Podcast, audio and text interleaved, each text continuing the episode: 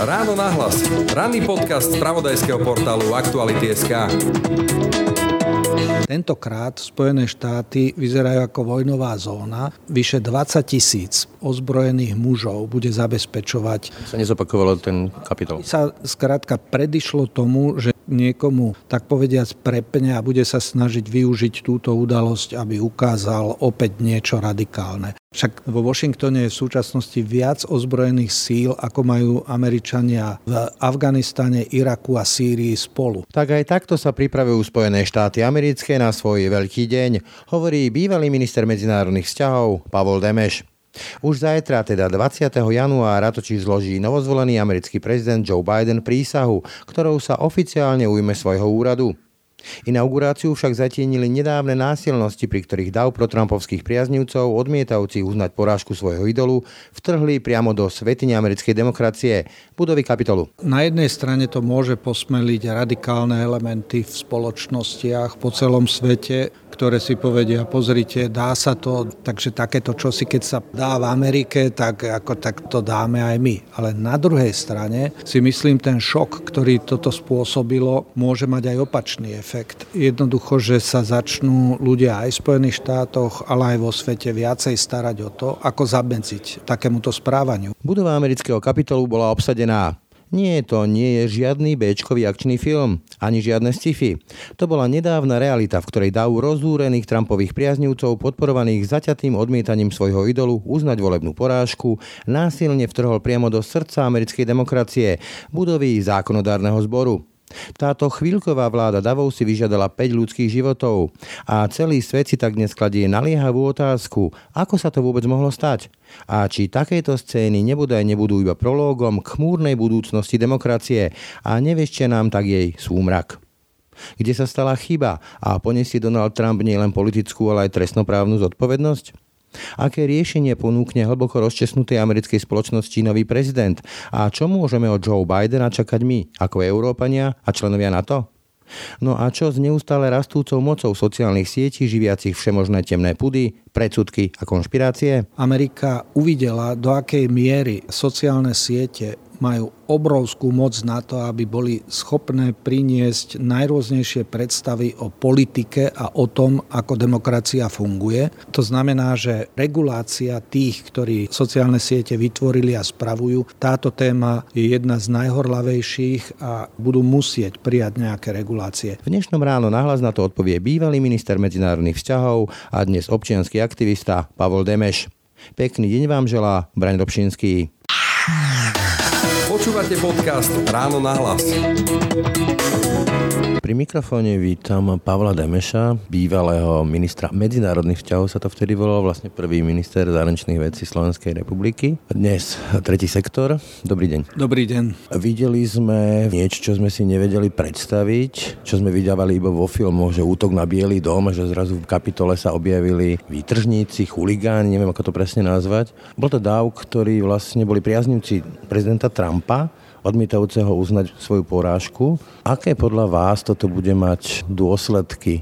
Podľa mňa tá kľúčová otázka je, či to bude precedens v zmysle inšpirácie, alebo či to bude skôr výstraha, že takéto sa nesmie zopakovať. Určite je to bezprecedentná situácia, s ktorou nerátali ani Američania, ale nerátal ani svet. Budova kapitolu je symbol demokracie, pre Američanov čosi posvetné a aj tá samotná stavba je niečo medzi múzeom, chrámom, orgánom, politickou inštitúciou, keď do nej človek ide zvonka, ako je stavaná. A mu sa tam dejiny aj v princípe. A tie dejiny demokracie cez toto, že toto bolo vnímané ako atak na demokraciu, nie len nejaká politická epizóda. No a bola vyvolaná ešte navrh aj hlavou štátu, vrchným veliteľom ozbrojených síl Donaldom Trumpom, Takže toto bez pochyby vchádza do dejín a uvidíme, do akej miery sa vysporiadajú s touto udalosťou, s atakom, ktorý bol v zásade spôsobený celou retorikou a účinkovaním Donalda Trumpa samotné Spojené štáty, kedy 20. januára preberá funkciu Joe Biden a do akej miery tá vaša otázka to bude mať e, dopad na svet alebo ako to posmelí rôzne radikálne riešenia, ako to ovplyvní sociálne siete, to ešte uvidíme. Ja si ešte pamätám e, DAO pred Národnou radou, to bola kauza Gorila, kde vodné diela ich vlastne rozháňali. Viem si živo predstaviť, že to bude veľká inšpirácia, že poďme aj my do toho parlamentu alebo na úrad vlády vtrhnime, nedávno sme to videli 17. novembra. Podľa vás teda môže toto byť posmelením pre takéto davy? Ja to vidím dvojako. Na jednej strane to môže posmeliť radikálne elementy v spoločnostiach po celom svete, ktoré si povedia, pozrite, dá sa to, dokonca sme v Spojených štátoch mali možnosť vidieť, že najchránenejšie budovy okolo budovy kapitolu sú úrady bezpečnostných zložiek, krajina, ktorá sa píši tým, že má najsilnejšiu armádu na svete. Takže takéto čosi, keď sa... Načapali ju so stiahnutými nohavicami. To sa dá v Amerike, tak ako tak to dáme aj my. Ale na druhej strane si myslím, ten šok, ktorý toto spôsobilo, môže mať aj opačný efekt. Jednoducho, že sa začnú ľudia aj v Spojených štátoch, ale aj vo svete viacej starať o to, ako zabedziť takémuto správaniu.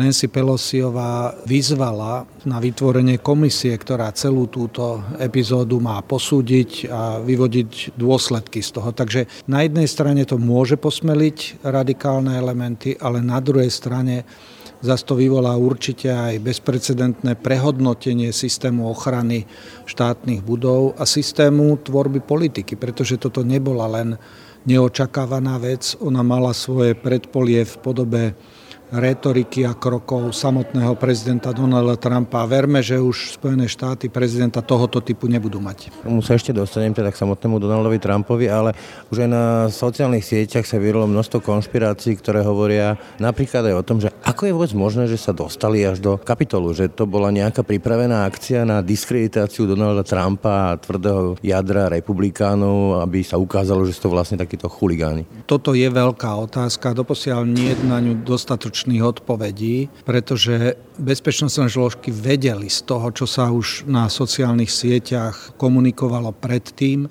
Že preruším, ale ešte si pamätáme Black Lives Matter, tak tedy tam tých policajtov bolo teda požehnanie, dokonca Národná garda. Teraz ako keby to podcenili. Áno.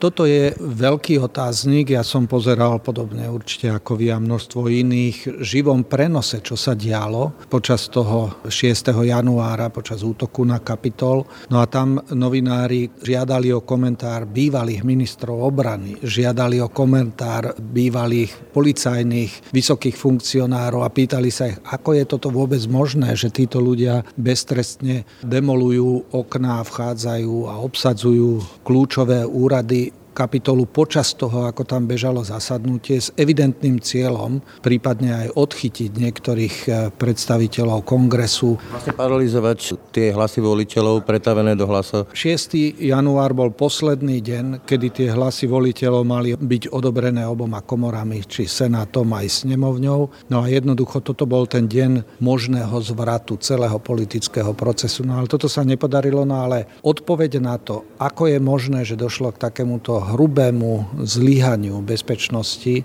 Na toto bola vytvorená špeciálna komisia, ktorá má dať odpovede. Samozrejme mnohé hlavy budú padať skrz toto, ale musí sa premyslieť aj celkový systém ochrany kapitolu a ostatných vládnych budov. chodom, ako to hodnotíte? Bol to pokus o puč? Lebo neboli v tom zainvolované žiadne ozbrojené zložky, nepridala sa k tomu nejaká národná garda alebo nejaký štát, povedzme. Myslím, že v jednom štáte sa tiež takýto pokus bol, ale bolo to vlastne iniciované tou retorikou Donalda Trumpa, ktorý sa spametal až vtedy, keď už sa to dialo a potom hovoril o tom, že treba zachovať pokoj a rešpektovať políciu. Dá sa to hodnotiť ako pokus o puč? Slovo vzbura je v impeachmente alebo ústavnej žalobe. Čiže keď samotní predstavitelia, samotní poslanci amerického parlamentu, kongresu požiadali a bezprecedentne rýchlo v priebehu jedného týždňa snemovňa odsúhlasila túto žalobu a posunula ju do Senátu. V tej žalobe sa spomína slovo vzbura.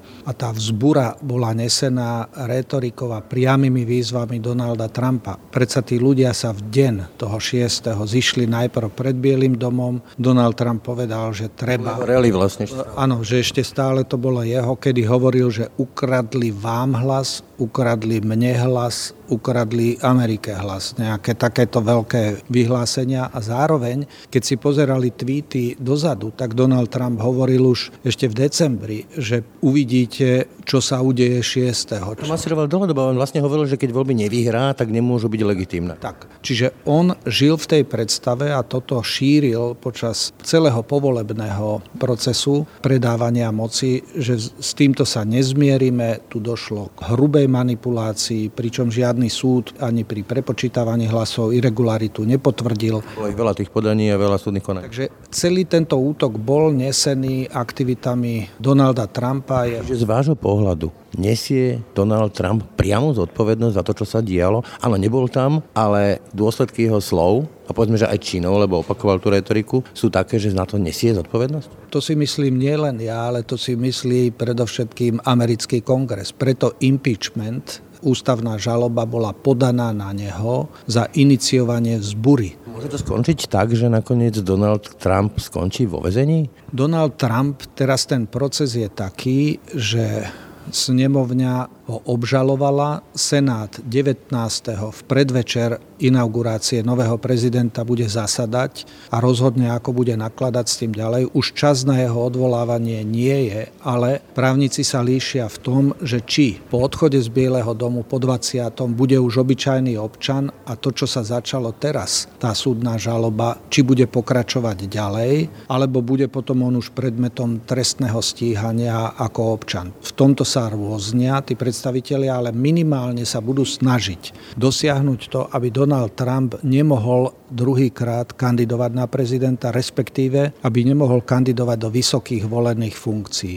To, ako sa k tomu postaví ten Senát a celý súdny proces, ktorý v Senáte bude, určite budú prizývať najrôznejších predstaviteľov, ktorí budú dávať reporty, ako sa to stalo, do akej miery je trestoprávna zodpovednosť prezidenta predmetom ďalšieho skúmania, prípadne jeho ďalšej obžaloby. Ale nie je vylúčené teda, že Donald Trump môže skončiť vo vezení? Nie je to vylúčené, pretože toho, čo sa dopustil, aj vzhľadom na to, že počas tej vzbury došlo k usmrteniu piatich ľudí, z toho jedného policajta, ktorý bol vo výkone služby, toto je určite už tak za rámec toho, čo sa v politickom zápase môže udiať, že tá trestoprávna dohra je predstaviteľná. Za rámcom to nie, lebo sme to videli na vlastné oči v e, televíziách. A tá kľúčová otázka, ktorú si ja v tomto prípade kladiem, je, ako je možné, že sa do takej kľúčovej funkcie ako prezident Spojených štátov, a to nebudem spomínať jadrový kufrík, dostane človek, ktorý, ak to poviem diplomaticky, má veľký problém s realitou. Hovoriť a masírovať e, verejnosť tým, že boli ukradnuté voľby, napriek všetkým zjavným súdnym rozhodnutiam, je buď strata zmyslu pre realitu, keď to poviem diplomaticky, alebo je to hnusné, cynické zneužívanie moci. Donald Trump aký do Bieleho domu prišiel, taký a ešte horší z Bieleho domu odchádza. Jednoducho Donald Trump za tie 4 roky, čo bol prezidentom, on sa vôbec nemenil, pod vplyvom funkcie. Mnohí politici, keď sa dostanú do úradu, sa začnú meniť. Uvedomujú si svoju zodpovednosť, uvedomujú si svoje nedostatky a ich menia, prispôsobujú sa. Donald Trump jednoducho za celé štvoročné obdobie ukazoval svoju nekompetentnosť pre výkon tejto funkcie. A čo je šokujúce, že v krajine, ktorá má slobodné médiá, najlepšie univerzity na svete, Silicon Valley vedu, vytvorila všetky sociálne siete, siete, ktoré umožňujú ľuďom dozvedať sa o veciach, že jednoducho Donaldovi Trumpovi sa podarilo zmasírovať americkú verejnosť takým spôsobom, že po všetkom tom, plus v koronakríze kedy podceňoval celú pandémiu, že vôbec jemu sa podarilo dosiahnuť to, že 72 milión ľudí mu odozdalo hlas. Toto jednoducho je ťažko pochopiteľné, že táto demokratická krajina s takýmto výsledkom končí. Šokujúce podľa mňa je to poznanie, že tých 70 miliónov ľudí nikam neodchádza. Oni stále tam zostávajú, majú volebné právo a otvára sa pandorína skrinka, že ak toto bolo možné, čo ešte možno, uvidíme. Pozorujúc to, čo sa teraz deje, ja si myslím, že Amerika sa z tohoto otrasie a nájde spôsob, ako zamedziť podobným avantúram, akých sa dopustil Donald Trump. Jednoducho voľba Joea Bidena, Kamaly Harrisovej a zároveň aj celý ten proces vedúci k zabráneniu takéhoto typu správania v Bielom dome si myslím, že paradoxne môže byť akousi šokovou terapiou pre celý politický systém. Zároveň určite to otrasie aj pozíciou stranického politického systému, pretože maslo na hlave má nielen Donald Trump skrz tento útok na kapitol, ale aj viacerí republikáni. 13 ich bolo, ktorí chceli vlastne stopnúť tie hlasy voliteľov a zvrátiť to.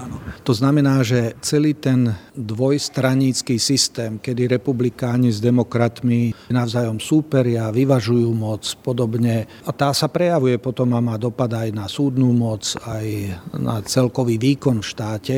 Jednoducho republikáni teraz budú zažívať mimoriadne krušné časy, pretože oni podporovali Donalda Trumpa, oni si ho, ktorý nastúpil ako nestranník, ale oni si ho osvojili.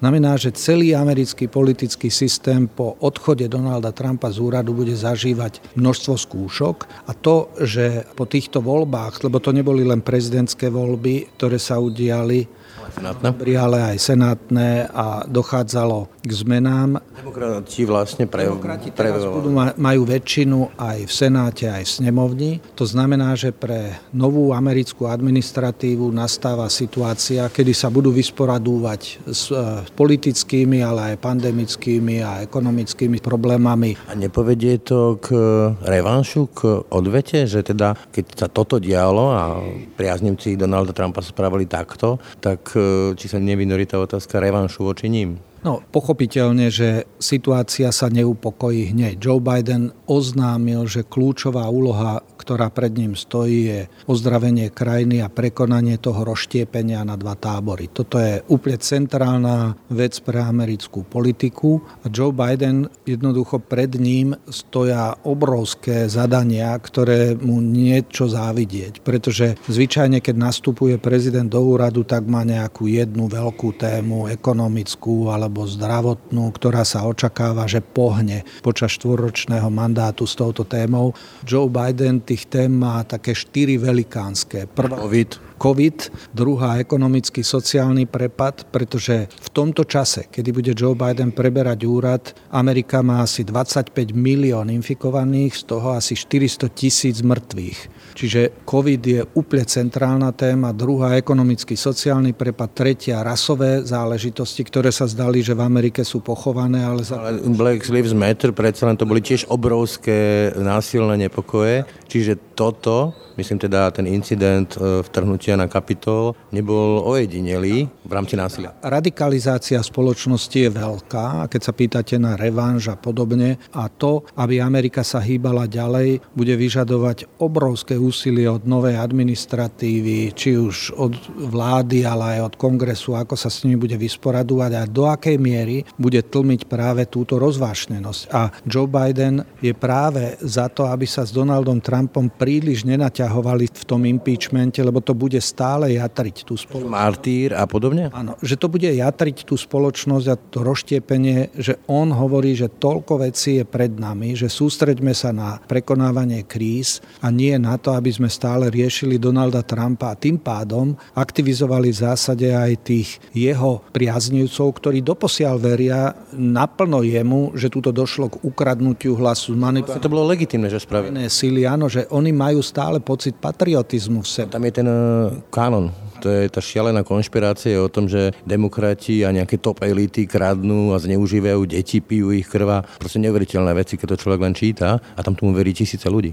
Áno, to znamená, že Amerika si nastavila teraz zrkadlo, že čomu všetkému je veľká časť spoločnosti schopná uveriť. Amerika uvidela, do akej miery sociálne siete majú obrovskú moc na to, aby boli schopné priniesť najrôznejšie predstavy o politike a o tom, ako demokracia funguje. Mali sme predstavu, že to len v tých novších demokraciách sa môžu uchytiť najrôznejšie deviácie, ktoré poukazujú na to, že ľudí ohlupnete, pokiaľ ich budete masírovať, ale jednoducho ukazuje sa, že sociálne siete zásadným spôsobom zmenili charakter politiky. Ja sa práve chcem spýtať, či... ľudí na politickom procese. Ja sa práve chcem spýtať, či toto nebude piata veľká top téma sila sociálnych sietí, respektíve hrozba sociálnych sietí. Veď to vidíme aj tu, v prípade napríklad očkovania a veci, ktoré sa týkajú priamo životov a zdravia. A aj demokracie, ako sme videli či nie je na čase sa pozrieť v úvodovkách na zubky tým sociálnym sieťam, ktoré sa tvária, že sú síce platforma, ale nie sú platforma, pretože oni tými algoritmami moderujú tú diskusiu a štvú ľudí voči sebe. Čo s tým treba robiť? V tomto prípade by som považoval takmer za povinnosť, aby sa na školách a aj u nás oveľa viac sme sa dozvedeli o alebo si pozreli film Social Dilemma. To je film, ktorý poukazuje na obrovskú silu sociálnych sietí na jednej strane, ale aj obrovskú zraniteľnosť. A oni v tomto filme, kde vystupujú ľudia, ktorí tie sociálne siete tvorili, ale poukazujú aj na to, a v tom vyústení toho filmu je, že toto môže viesť aj k občianským nepokojom, prípadne občianskej vojne. Čiže téma občianských nepokojov a občianskej vojny sa artikuluje v Spojených štátoch ako čosi, čo sa nedá úplne vylúčiť, pretože cez sociálne siete môže dochádzať nielen k zmene vedomia, ale aj mobilizácii množstva radikálnych elementov, ktoré operujú mimo rámec.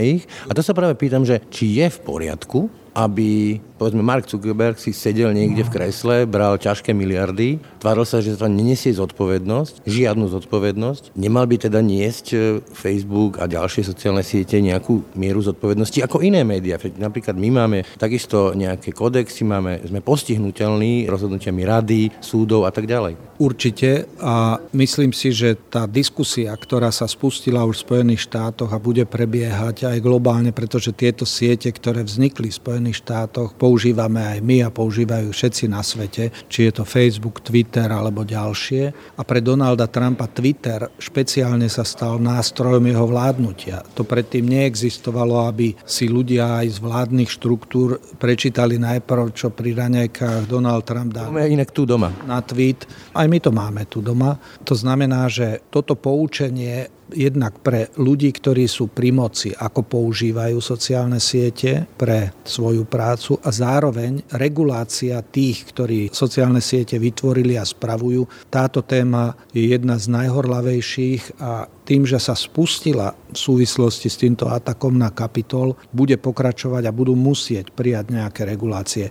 Ten moment, že Twitter a ďalšie sociálne siete, a v tomto prípade konkrétne Twitter, odobral možnosť Donaldovi Trumpovi po tej tragédii v kapitole Stopliho. Toto vyvolalo obrovskú vášeň a diskusiu, že či to je v poriadku, či to je demokratické, nedemokratické a podobne. A zaujímavé, že to vyvolalo obrovskú diskusiu, ale aj u nás na Slovensku. Ja som sám, keď som to komentoval na Facebooku, tak aj mňa atakovalo viacero ľudí, že do akej miery to schvalujem, neschvalujem a podobne. Ja?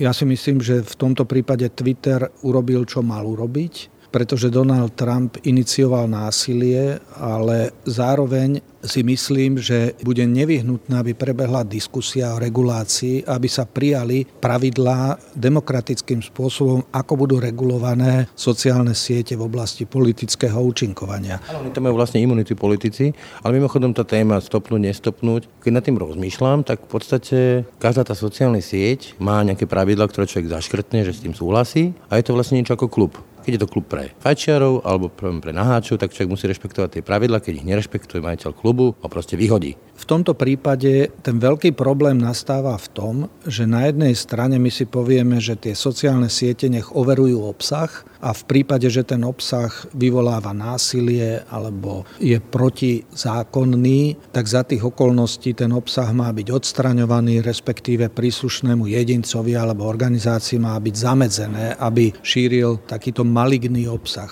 Samozrejme ale, že tu ide o veľký nepomer. Tí, ktorí overujú to, že či sa porušuje účinkovanie na sociálnej sieti, tí fact-checkery tzv. alebo overovači faktov, tých je minimum v porovnaní s tými, ktorí s tými informáciami, ktoré prichádzajú. Čiže tu sa nedá povedať, že príjmeme jednoduchý zákon, ak je čosi nepravdivé, falošné, vzbudzujúce nejaké násilie, tak to odstraníme. Len toho je také množstvo, že preto tá legislatíva prípadná alebo regulácia, ktorá bude príjmaná či už v Spojených štátoch, alebo bude v rámci Európskej únie, alebo členských štátov Európskej únie, tak toto ešte potrvá. Dokedy... ale dovolím si nesúhlasiť, poviem konkrétny príklad. Detské porno. Nenájdete ho tam, pretože to si vedia ošetriť. A keď si vedia ošetriť toto, otázka je, ako to, že si nevedia ošetriť niečo iné. Áno, no tak detské porno je ľahko odstrániteľné, lebo je viditeľné. No ale keď poviete, že či Donald Trump klamal alebo neklamal, alebo či príslušný politik klamal alebo neklamal, to je oveľa zložitejšie. Keď poviete, že Igor Matovič, keď povie, že Richard Sulík zodpovedá za tisíce životov a miliardu eur. Je to jeho názor. Tak je to jeho názor. A teraz, či to je klamlivé, neklamlivé, okolo toho sa môžete začať sporiť, že či to je tak, alebo nie je tak. Legitímna súčasť politickej diskusie, je ich argument. Znamená, že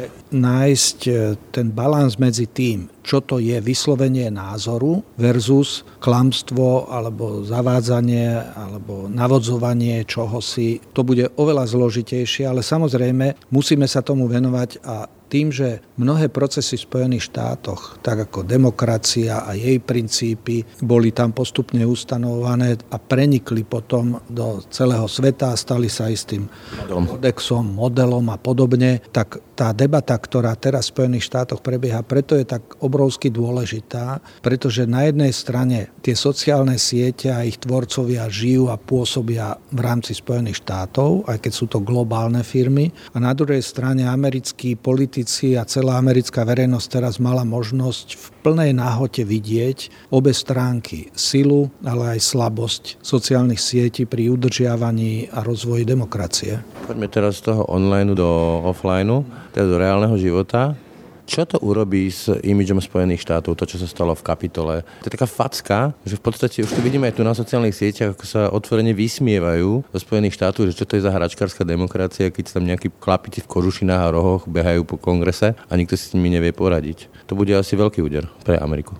Nebude, ale je to, čo sa udialo v kongrese a tie imidže, ktoré prichádzali odtiaľ od týchto šamansky vyzerajúcich ľudí alebo demonstrantov, ktorí sedeli v kresle, kde sedáva viceprezident alebo Pelosi. Nancy Pelosi a podobne, alebo v pracovniach najvyšších politických predstaviteľov. Toto je obrovské poníženie Spojených štátov v očiach svetovej verejnosti. Američania to cítia, mnohom sa cítia ponížení a budú sa snažiť robiť všetko preto, aby zjednali nápravu. Nepovedie to k prekrytiu v odzovkách takejto témy, spomínam si na Wag the Dog, vrtieť psom, k povedzme nejakej radikálnej vojenskej akcii, aby ukázali, že máme tie svaly? Ja si myslím, že teraz ten test bude okolo inaugurácie. Keď si pozriete, ako zabezpečujú inauguráciu. Predtým všetky inaugurácie boli na tom móle otvorené. otvorené pódium pred budovou kongresu smerom do toho móla, čo je ich hlavné námestie, kde 100 tisíc ľudí piknikovalo v zásade a tešili sa, že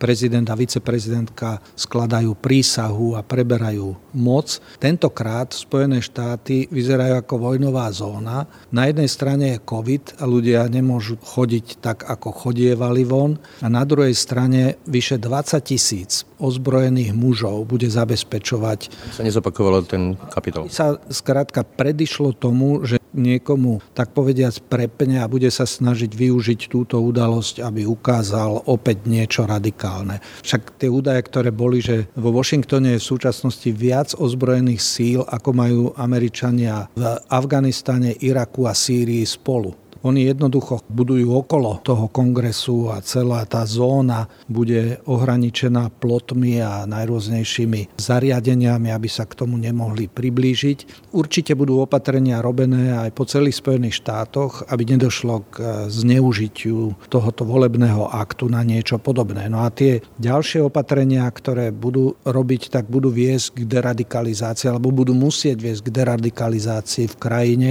No a z tohoto dôvodu si myslím, že Spojené štáty skôr sa poučia a budú robiť kroky proti tomu, aby zabránili nejakým excesom, ktoré by mali prejavy násilnosti nebo aj ďalšie obete na životoch. Rozmýšľam, ako paralizovalo FBI incident Waco, ale takisto sa pýtam, a možno sa takto môžu pýtať aj mnohí ľudia, či toto je ešte demokracia, alebo aká je to vlastne demokracia, keď na jednej strane máme tu nejaké sociálne siete, ktoré vedia poštvať dáv, na druhej strane tu máme ťažkohodencov v tisícových e, kordónoch, ktorí vlastne strážia ale čo strážia demokraciu pred vlastnými ľuďmi. Vyzerá to dosť bizarne. Vyzerá, ale opäť Amerika prežila viaceré takéto epizódy, kedy bola traumatizovaná celá spoločnosť, museli sa z toho nejakým spôsobom vyhrabať, takže viete, no, museli prekonať apartheid. Okolo toho bolo koľko násilia. Potom bola vojna vo Vietname. Opäť roštiepilo to celú spoločnosť, riešili či a do akej miery kto zlyhal a podobne. Takže potom tá celá situácia po útoku na dvojičky, Irak, Irak a podobne. Čiže americká spoločnosť má v sebe zabudované také tieto, že veľké témy, ktoré... Ja som čítal takú peknú analýzu, neviem, či s tým súhlasíte, že Amerika je politický národ, ktorá je melting pot, teda nejaký mlinček, nie na základe rasy, etnicity, vierovýznania, ale idei. A preto je tak hlboko ideovo rozdelená. Áno, u Američanov funguje toto, že oni si pripustia naplno potom to, kde zlyhali. No však keď ten Vietnam spomenieme, tak jeden z najkrajších memoriálov, ktorý je v Spojených štátoch, je venovaný obetiam vietnamskej vojny, kedy sú všetci, čo zomreli, vygravírovaní do čierneho kameňa, alebo apartej, ktorý dnes, jak natáčame tento rozhovor, je deň Martina Luthera Kinga. Opäť muža, na ktorého bol spáchaný atentát a dnes má má obrovský pamätník vo Washingtone. Tento muž, ktorý sa spája s prekonaním rasového rozdelenia spoločnosti. Sen. To znamená, že oni sú oveľa viacej pripravení na dramatické zvraty, ktoré vznikajú znútra z tých pnutí, ktoré v spoločnosti sú. A potom oni, keď sa na to skoncentrujú, tak idú. Keď po 9-11, po útoku na dvojičky vytvorili nové ministerstvo Homeland Security, ktoré predtým Amerika mala mala pocit, že ona nie je zraniteľná zvonka. Tento atak na dvojičky Pentagon spôsobil to, že si uvedomili, že musia úplne ináč regulovať príchod do Spojených štátov, špeciálne ministerstvo a podobne. To znamená, že aj po tomto útoku a po výkone Donalda Trumpa, kedy si oni aj uvedomia, že môžeme si zvoliť demokraticky a slobodne človeka do úradu a potom on jednoducho začne meniť pravidlá hry v spoločnosti budúcnosti, že budeme musieť sa vedieť vysporiadať aj s takýmito vecami, takže tá legacy alebo dedičstvo Donalda Trumpa bude určite zachytávať aj zásadné zmeny v spoločensko-politickom systéme a vo vysporadúvaní sa aj so sociálnymi sieťami, o ktorých sme hovorili doposiaľ. Takže to, že Donald Trump odíde do dejín s hambou, pretože ide len o druhého prezidenta v celých dejinách Spojených štátov, na ktorého bola ústavná žaloba uvalená dvakrát, už vôbec, že či to Senát schváli alebo neschváli, čo sa udeje, ale už takto vstupuje do dejín. Za celé dejiny Spojených štátov pritom nebol žiaden prezident z úradu odstránený cez impeachment, ale už samotný fakt a boli ich len Andrew Johnson ešte v 19. storočí, potom Nixon z aferu Watergate, Bill Clinton, ale neboli odvolaní. Nixon odstúpil potom, ako ho snemovňa obvinila, aby nebol súdený v Senáte, tak odstúpil, ale ani ten Johnson, ani Clinton, ani Trump v tom druhom impeachmente neboli odvolaní, no ale Trump ide cez druhý impeachment, čiže on vstupuje do dejín, chcel robiť Ameriku great again a odchádza s takýmto obrovským šrámom plus smrť v kongrese tých piatich ľudí plus obrovský počet úmrtí na COVID. A toto je tiež jeho zásluhou, že vo veľkej miere to zľahčoval celý čas a spôsobil to, že nosenie rúšok alebo pandemické jeho naťahovanie sa s hlavným hygienikom a podobne to opäť vstúpi do dejín, kedy podceňoval vedcov a podobne. Takže ja poznajúc Ameriku, tak si myslím, že ona sa teraz bude sa snažiť vnútorne zmobilizovať, aby tie excesy, ktoré v spoločnosti vznikli počas týchto štyroch rokov, prekonali a našli nejaké východiska. A určite v prípade, že dojdu na to, ako napríklad regulovať tie sociálne siete alebo tvorbu politík alebo ovplyvňovanie verejnosti cez sociálne siete, ak sa im to podarí, tak určite budeme benefitovať všetci, lebo tie Spojené štáty v mnohom sú a zostanú krajinou, ktorá určuje určuje mnohé trendy vo svete. Demokratického sveta Donald Trump odchádza. Dosť bolo reči o ňom a prichádza Joe Biden. Kto je Joe Biden a plus Kamala Harrisová, jeho viceprezidentka? čo môže byť dôležitá postava kvôli, povedzme, aj veku Joe Bidena a je veľmi ideovo vyprofilovaná. Čo môžeme teda očakávať od tohto tandemu? Joe Biden je veterán americkej politiky, doposiaľ najstarší prezident Spojených štátov, ktorý si zvolil ako prvú viceprezidentku vôbec v dejinách Kamalu Harrisová, ktorá je generačne mladšia od neho. Joe Biden má obrovské skúsenosti v americkej politike. On je to v dobrom politický živočích, čiže on rodák zo Scrantonu v Pensylvánii, ale vyrástol v Delaware, v malom štáte, nedaleko od Washingtonu. On celý život prakticky bol politik. Jeho zvolili za senátora za Delaware ešte keď mal asi 28 rokov. Bol 6 či 7 krát znovu zvolený, či ide o jedného z mimoriadne skúseného politika, ktorý... Ako sa to robí? A teraz otázka, že čo bude chcieť robiť? A teraz to znamená, že jeho cit pre politiku v Amerike sa nedá spochybniť. Na rozdiel od Donalda Trumpa, ktorý nastúpil do úradu do prvej volenej vôbec funkcii, ktorú si vymyslel. Predtým bol developer, showman skôr a podnikateľ, ale nikdy nebol v priamom politikus nebol. procese. Tuto nastupuje človek, za ktorý už v tej politike prežil strašne veľa. Bol navyše dvakrát viceprezidentom u Baracka Obamu. Čiže on ten Bielý dom pozná dokonale, lebo tam 8 rokov ako viceprezident strávil. Samozrejme istý handicap je predsa len vek, lebo tá dynamika, keď máte 78 rokov, určite nebude až taká, ako keby bol mladší. Že povedzme, že bude opatrnejší, uvážlivejší? Ukazuje sa, že ten kabinet, lebo všetci americkí prezidenti dopredu oznamujú, koho chcú mať za tých, s ktorými chcú vládnuť. Čiže prvá indikácia silná bola, že si zvolil ženu za viceprezidentku, ženu, ktorá navyše nie je beložka, ale je skúsená bývalá senátorka za Kaliforniu a právnička, či zdatná, vzdelaním je právnička aj ona, ako je Joe Biden. To znamená, že chce ukazovať, že tú rovnosť príležitostí, chce ukazovať, e, že etnicita je čosi, čo on veľmi citlivo vníma, lebo preto znovu zjednocovanie Ameriky je to veľmi dôležité. No ale zároveň z tých nominácií, ktoré mu bude musieť ešte potvrdiť kongres, sa ukazuje, že prvýkrát bude ministerkou financí žena a pomerne tiež seniornom veku, ktorá prichádza z Brookings Institution, pani Helen. Zároveň Anthony Blinken, ktorý bude ministrom zahraničných vecí, je profesionálny, skúsený diplomat, pozýva Johna Kerryho, ktorý má na starosti, bude špeciálny zmocnenec pre klimatickú zmenu. Bývalú ministerku Rajsovú pozýva do týmu zahraničia a podobne. Skrátka, Joe Biden tými nomináciami ukazuje, že nemá čas na to, aby improvizoval, vychovával a podobne, že bude musieť s tými politikmi, ktorých prijíma, že sú to hotoví ľudia, ktorí sa svojej profesii rozumejú a budú musieť od prvého dňa si vysúkať rukávy a začať to množstvo problémov, ktoré v krajine sú, prekonávať a zároveň tlmiť prípadné vášne a ukažovať Američanom, že tá krajina sa z tohoto zdravotno-politicko-ekonomicko-sociálneho postavenia, v ktorom sa ocitla, plus v tej medzinárodnej takých tých otáznikov, že aká bude Amerika, aby sa čo najskôr z toho vyhrabali. Práve vrátim k tej mojej otázke, či si tá Amerika nebude riešiť eh, tým vrtietím psom, to znamená nejakou zahraničnou intervenciou. Keď sa ešte vrátim k Donaldovi Trumpovi, jedno sa mu ale uprieť nedá. Za jeho prezidentovania žiaden vojenský konflikt Amerika neviedla. Môže sa to riešiť povedzme aj takto, že aby scelil národ,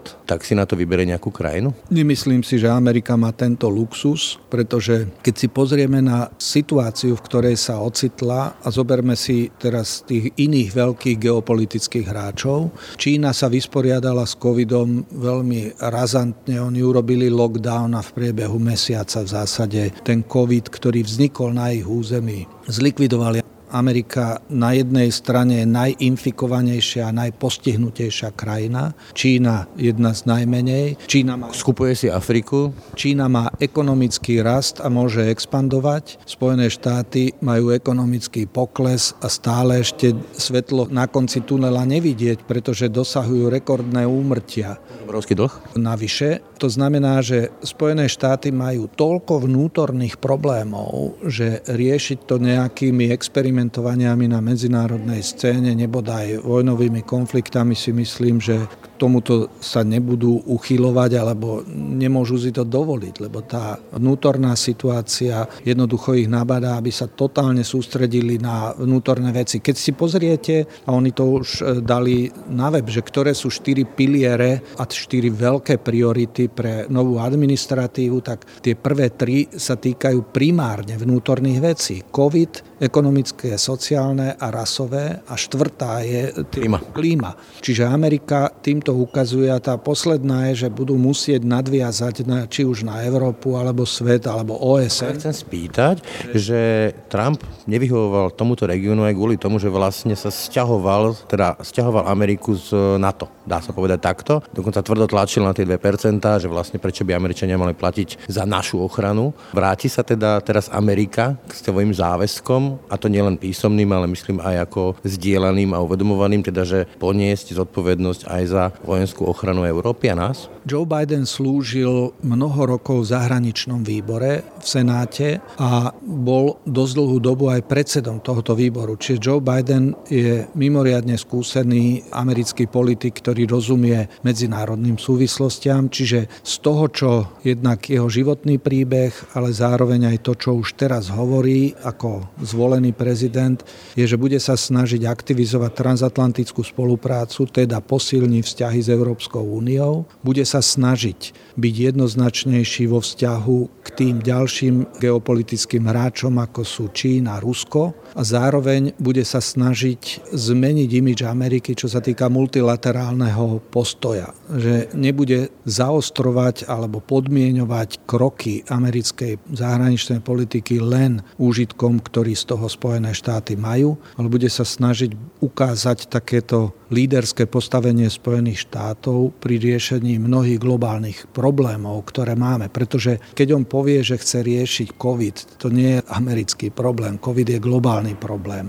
Keď chce riešiť environmentálne, to je globálny problém. To znamená, že svetové spoločenstvo zažíva toľko otrasov, ten pocit toho, že sme na jednej lodi a musíme si navzájom pomáhať. Myslím si, že Joe Biden bude mať spolu so svojou administratívou ambíciu byť videný videný ako prospešný globálny hráč a nie hráč, ktorý je sebecký alebo zameraný na seba. Od toho Trumpovo až izolacionizmu pomaly a America first? Je teda Bidenovo prezidentovanie pre Slovensku v odzvukách výhrou z hľadiska tej medzinárodnej politiky? Myslím si, že áno, že Američania sa budú snažiť o zodpovedné líderstvo na svetovej scéne a pre nás ako krajinu, ktorá je súčasťou Severoatlantického zoskupenia, sme súčasťou transatlantickej rodiny pre Európsku úniu. Amerika je číslo jedna ekonomický, bezpečnostný partner ale aj taký spoločensko-kultúrno-psychologický. Takže v tomto smere si myslím, že pre nás je veľkou vecou, že nielen do Bieleho domu, ale aj na tie jednotlivé ministerské nominácie, ktoré už Biden ohlásil, nastupujú ľudia, ktorí budú mať oveľa väčší cit pre spoluprácu s nami, s Európanmi pri budovaní našich vzťahov, ale aj pri prekonávaní tých globálnych tém, o ktorých sme hovorili. Toľko Pavel Demeš, ďakujem za rozhovor. Ďakujem pekne. Ráno nahlas. Ranný podcast z pravodajského portálu Aktuality.sk. Tak to bolo dnešné ráno na hlas. Pekný zvyšok dňa a pokoj v duši praje. Brani Robšinský.